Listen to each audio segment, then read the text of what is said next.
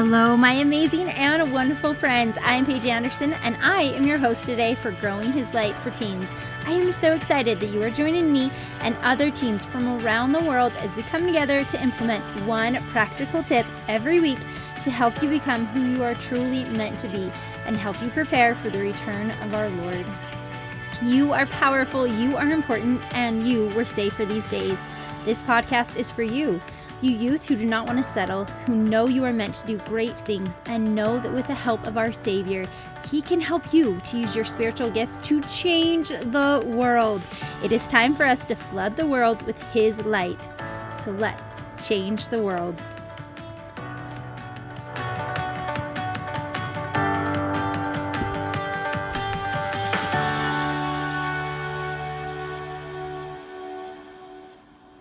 Hello, hello, and welcome back, my amazing, wonderful friends. Oh, how much I love you. I love meeting you. I love hearing from you. Thank you for your comments, your notes, and your words of encouragement. I am just, I feel so blessed that you take time out of your busy life to listen to this podcast. And I pray it is because you feel the Spirit. And I pray that the Spirit will be the one touching your hearts today. And as always, if you haven't said a prayer before this podcast, hurry and pause it. Take a quick moment to pray, to repent, and invite the Spirit to be with you in abundance because Heavenly Father loves you. Heavenly Father loves you. Heavenly Father wants to speak with you.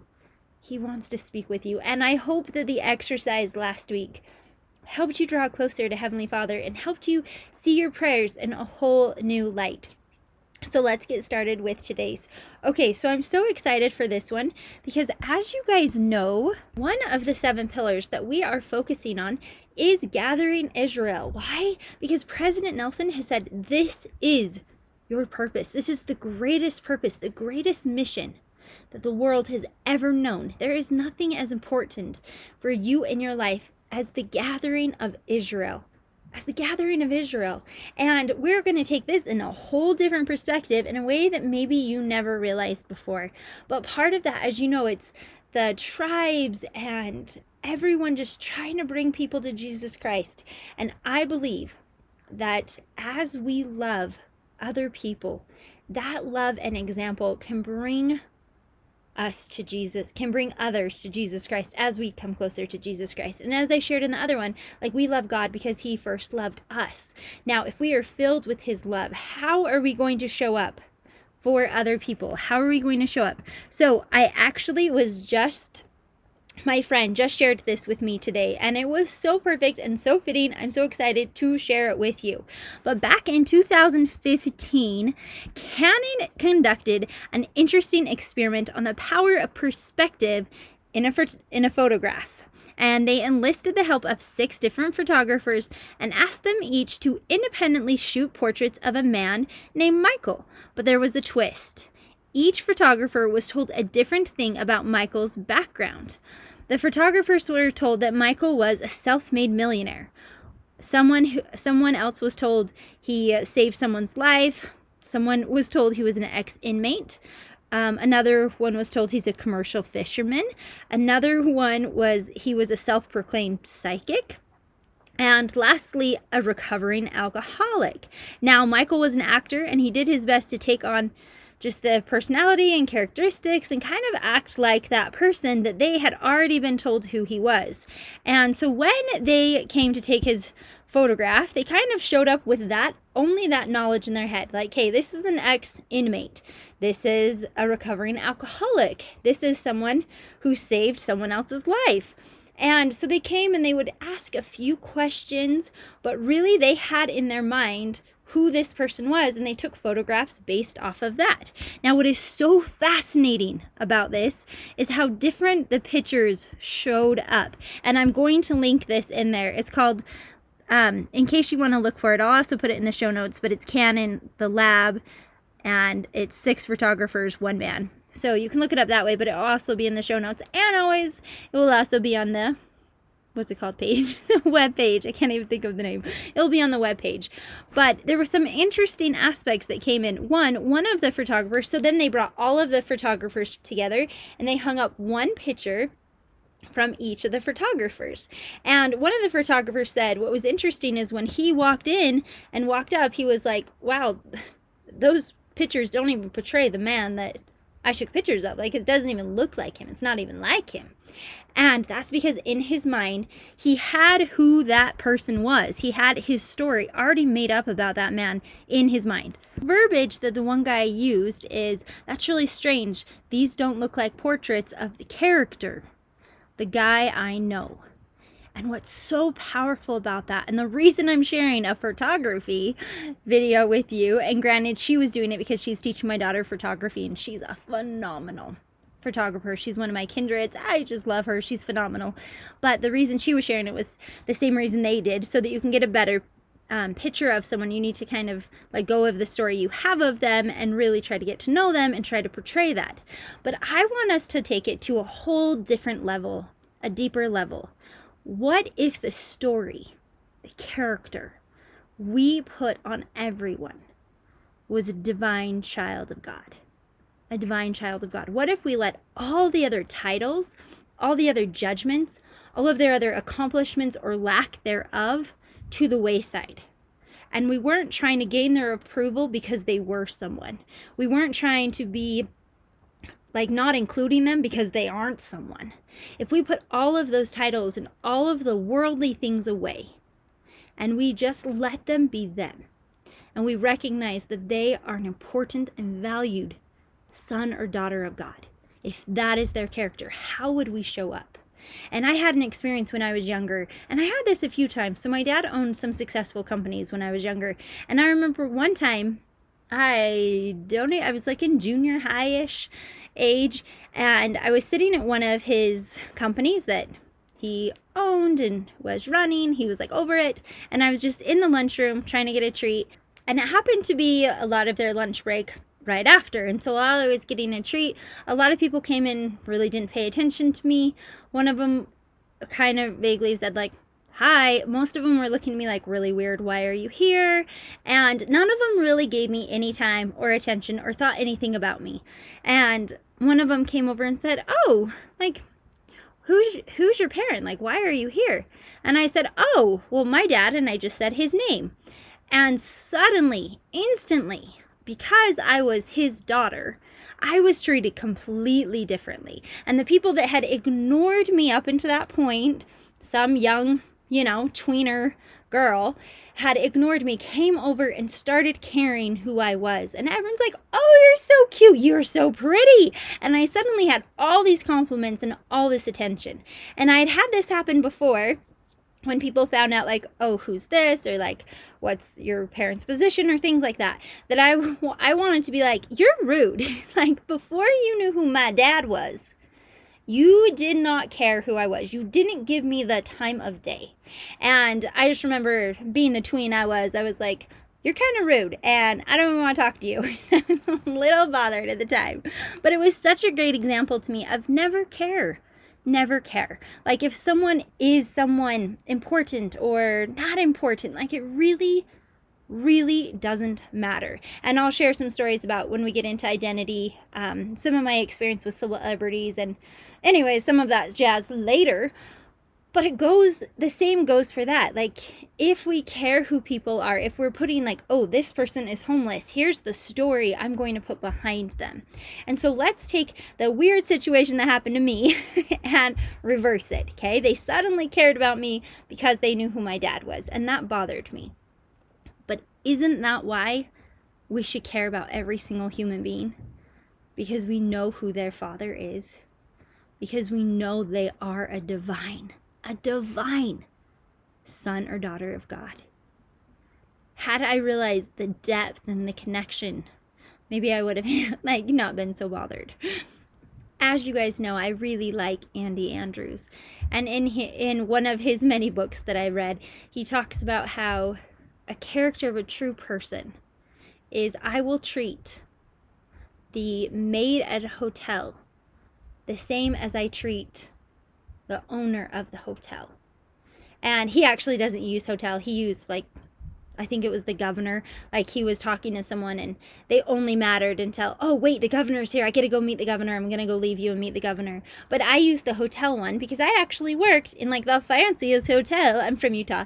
In Utah, it was this really beautiful tel- hotel. It was the year it was completed and it was really neat experience. But I remember people specifically talking about the owner of that hotel and how the owner would memorize and get to know the names of some of the maids, of the workers, of the bellman, of his concierge. And he would get to know them and shake their hand, and he would go around and he would acknowledge them and give them attention. And I remember admiring that about him, and that that was neat. Like, he was known in the hotel as he cared about, like, all of the employees. And, you know, maybe he couldn't get to all of them because it's a huge hotel, but he did take time to get to know them. And if you remember, that goes back to being what? Be Monesque, right? It's the Jordan. It's the Jordan style. It is caring about the person.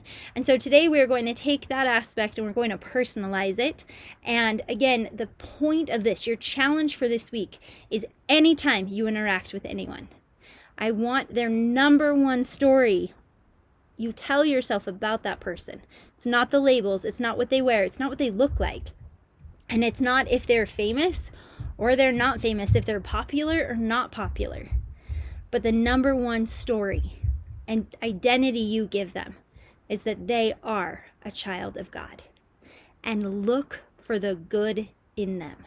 Because I personally believe, and also so does Sister Nelson, our prophet's new wife. I love Wendy Nelson. She's amazing. But she even says that. She says that maybe people can feel it on a cellular level what we think about them, the story we tell ourselves about them. She calls it cellular level. That my feelings about you, that your soul can feel it, that your soul can feel it. And I believe we show up, we show up differently with each other when people have that story when they have that when we give them that story and again after the fun photography lesson i went with to um, go have some treats and desserts slash late lunch thing with my kindred and my oldest daughter.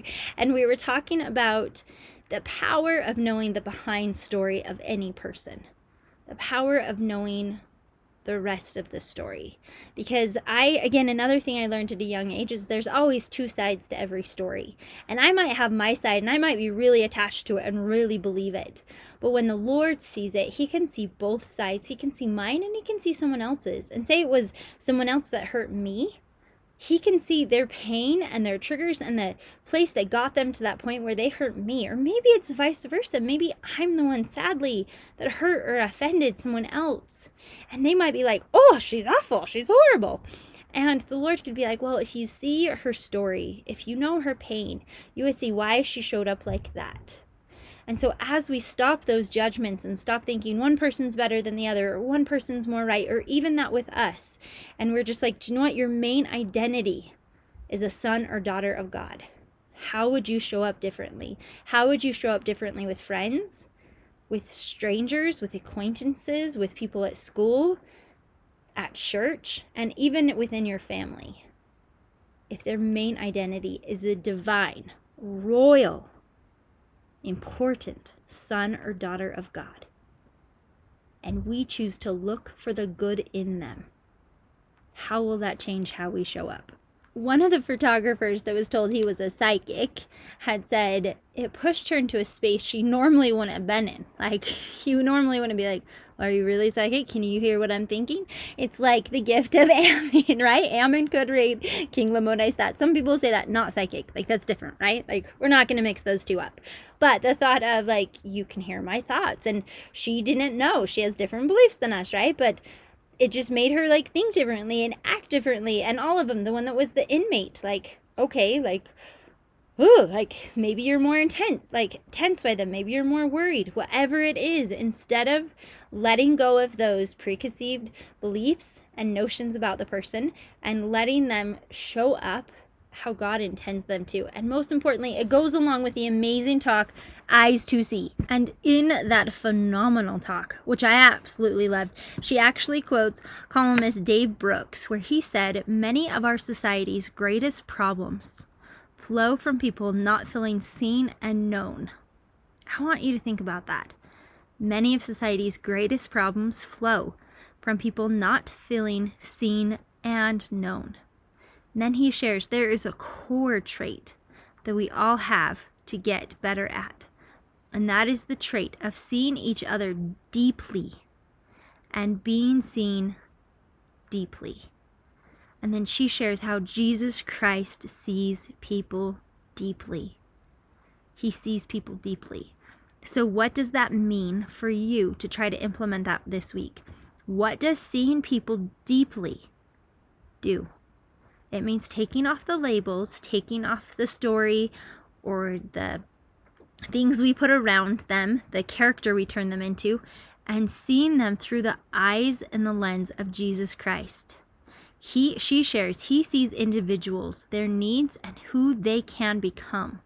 Where others saw fishermen, sinners, or publicans, Jesus saw disciples. I want you to think of that. They just thought they were sinners, they were fishermen, they were publicans. And no, Jesus like, those are my disciples. He saw them deeply. He saw them as divine children of God with great potential. Okay, she continues um, where others saw a man possessed by devils. Jesus looked past the outward distress and acknowledged the man and healed him. And healed him. She continues, even in our busy lives, we can follow the example of Jesus and see individuals their needs, their faith, their struggle, and who they can become. As I pray for the Lord to open my eyes to see things I might not normally see. Have you ever done that? I pray you will do that this week. I pray that you will go on this journey with the Lord this week. Last week, I hope you drew closer to Heavenly Father and closer to our Savior through prayer. And this week, I hope that you will go on a journey to start seeing people as He sees them with the goodness with the goodness. And if you do not remember this talk, even if you do, it's such a great talk, Eyes to See. I hope you will go back and re listen to it and re listen to it because seeing others through the lens that Heavenly Father does will change you. Remembering who their Father is will change how you show up for them. Just like the employees of that large company suddenly t- treated me very differently because of who my father was.